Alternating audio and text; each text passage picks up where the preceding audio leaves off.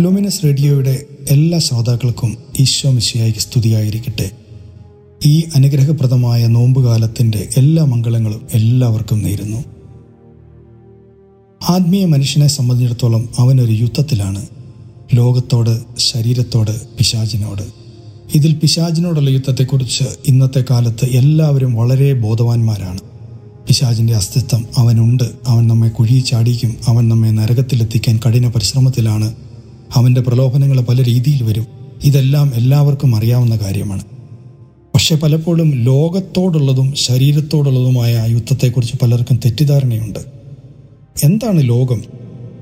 ലൗകികരെന്ന് നാം പലപ്പോഴും പ്രത്യേകിച്ച് നമ്മളെപ്പോലുള്ളവർ പ്രാർത്ഥനയിൽ താല്പര്യമുള്ളവർ ആത്മീയ മനുഷ്യരെന്ന് സ്വയം അഭിമാനിക്കുന്നവർ മറ്റുള്ളവരെക്കുറിച്ച് പൊതുവായ ഒരു കമന്റ് പറയാറുണ്ട്. അവരൊക്കെ ലൗകികരാണ്. അവരൊക്കെ ആഡംബരത്തിൽ ജീവിക്കുന്നവരാ. അവരണിഞ്ഞൊരുങ്ങി നടക്കുന്നവരാ. ആഭരണങ്ങൾ ധാരാളം ധരിക്കുന്നവരാ. സുഖഭോഗങ്ങളിലാണ് അവർ ജീവിക്കുന്നത്. എന്നതുകൊണ്ടൊക്കെ അവർ ലൗകികരാണെന്ന് നാം അവരെ ബ്രാൻഡ് ചെയ്യാറുണ്ട്. പലപ്പോഴും ഇതൊരു തെറ്റിദ്ധാരണയ്ക്കിട വരുത്താറുമുണ്ട് സൃഷ്ടാവിനേക്കാളേറെ സൃഷ്ട വസ്തുക്കളിലേക്ക് തിരിഞ്ഞിരിക്കുന്നവരും അങ്ങനെയുള്ളവരുടെ സമൂഹവുമാണ് സുവിശേഷത്തിന്റെ ബൈബിളിന്റെ ഭാഷയിലെ ലൗകികര്. ദൈവത്തിൽ നിന്ന് നിന്നകന്ന് വസ്തുക്കളിലേക്കോ വ്യക്തികളിലേക്കോ അറിവിലേക്കോ ശ്രദ്ധ കേന്ദ്രീകരിക്കുന്നത് ലോകമാണ്. ലോകവസ്തുക്കളിലേക്കും ലൗകിക വിഷയങ്ങളിലേക്കും ജീവിതമാകെ കേന്ദ്രീകരിക്കപ്പെട്ട് കഴിയുമ്പോൾ ഒരു വ്യക്തി അറിയാതെ ദൈവത്തിൽ നിന്ന് അകലുകയാണ് ചെയ്തത് ഇതാണ് പലപ്പോഴും പാപത്തിന്റെ അടിസ്ഥാന കാരണം. ഈ ലൗകിക വസ്തുക്കളിലേക്ക് നമ്മുടെ ശ്രദ്ധ പോയി കഴിയുമ്പോൾ നമ്മൾ പലപ്പോഴും ലോകത്തിന്റെതായ അവസ്ഥയിൽ പാപത്തിലേക്ക് കൂടുതൽ ചായ്വുള്ളവരായിട്ട് മാറുന്നു.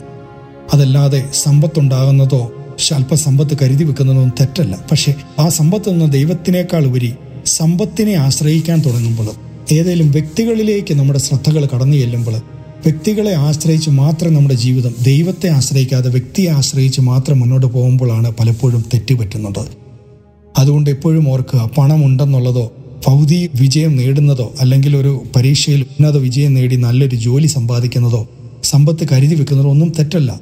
ബൈബിൾ ഒരിക്കലും അതിനെ നിഷേധിക്കുന്നില്ല. നമ്മുടെ പ്രധാന കാര്യം ഇതാണ് നമ്മുടെ സ്നേഹത്തിന്റെയും നമ്മുടെ ഈ എല്ലാ വിജയങ്ങളുടെയും എല്ലാം അടിസ്ഥാനം ദൈവത്തിലായിരിക്കണം. അവിടുത്തെ രാജ്യത്തിലായിരിക്കണം. ഒന്ന് യോഹന്നാൻ രണ്ടാം അധ്യായം പതിനഞ്ച് മുതൽ പതിനാറ് വരെയുള്ള വാക്യങ്ങളിൽ പരിശുദ്ധാത്മാവ് വിശുദ്ധ യോഹനാസ് സ്ലിയായിലൂടെ നമ്മളോട് പറയുകയാണ് ലോകത്തെയോ ലോകത്തിലുള്ള വസ്തുക്കളെയോ നിങ്ങൾ സ്നേഹിക്കരുത്. ലോകത്തെ സ്നേഹിച്ച പിതാവിന്റെ സ്നേഹം അവനിൽ ഉണ്ടായിരിക്കില്ല. എന്തെന്നാൽ ജഡമോഹം ജഡത്തിന്റെ ദുരാശ കണ്ണുകളുടെ ദുരാശ ജീവിതത്തിന്റെ അഹന്ത ഇങ്ങനെ ലോകത്തിന്റെതൊന്നും പിതാവിന്റേതല്ല. ഇനി നമുക്ക് ശരീരത്തെക്കുറിച്ചൊന്ന് ചിന്തിക്കാം. ശരീരം എന്ന് പറയുന്നതിന് പല അർത്ഥങ്ങളുണ്ട്. മനുഷ്യ ശരീരം മനുഷ്യന്റെ സ്വഭാവം എല്ലാ ജഡികത എല്ലാം ഈ ശരീരത്തിന്റെ പര്യായപദങ്ങളാണ്.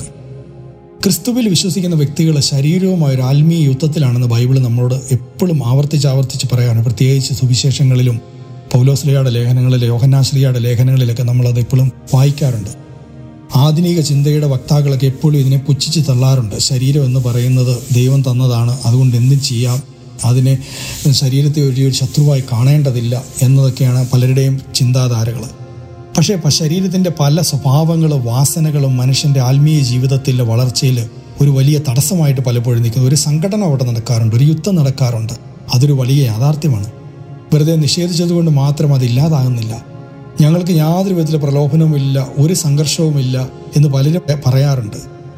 തന്നെ കീഴ്പ്പെടുത്തിക്കൊണ്ടിരിക്കുന്ന ശത്രുവിനെ തിരിച്ചറിയാനുള്ള ആ ദൈവ അവബോധം നഷ്ടപ്പെട്ടതാണ് ഇതിന് കാരണം.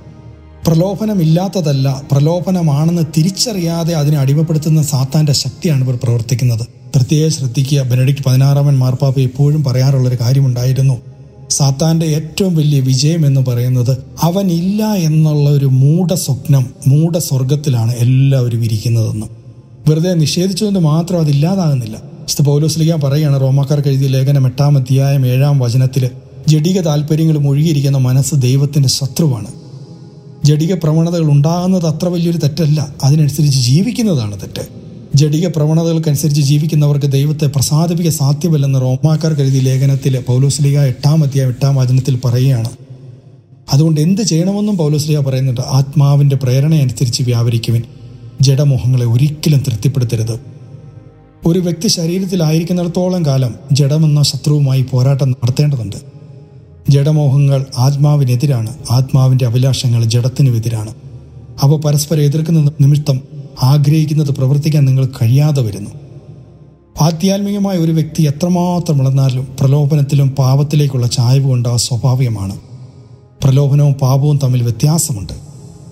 കർത്താവായ യേശുക്രിസ്തുവിന് പോലും പ്രലോഭനം ഉണ്ടായിട്ടുണ്ട്. പ്രലോഭനത്തിന്റെ ആദ്യ പടി കടന്ന് മ്ലേച്ഛമായ ആഗ്രഹം വളർത്തുകയും അനുസരണക്കേടിന്റെ ഏതെങ്കിലും ഒരു പ്രവൃത്തി ചെയ്യുമ്പോൾ ചെയ്യുമ്പോഴാണ് നമ്മൾ പാപത്തിലേക്ക് വീണു പോകുന്നത്.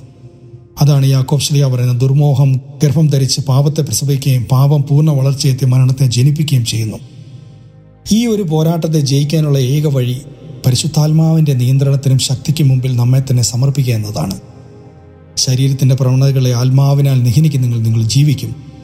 ദൈവത്താൽ നയിക്കപ്പെടുന്നവരെല്ലാം ദൈവത്തിന്റെ പുത്രരാണ്. ഈ നോമ്പ് കാലത്ത് നമുക്കിതിനായിട്ട് പരിശ്രമിക്കാം. ആമേൻ. ദൈവം എല്ലാവരെയും അനുഗ്രഹിക്കട്ടെ.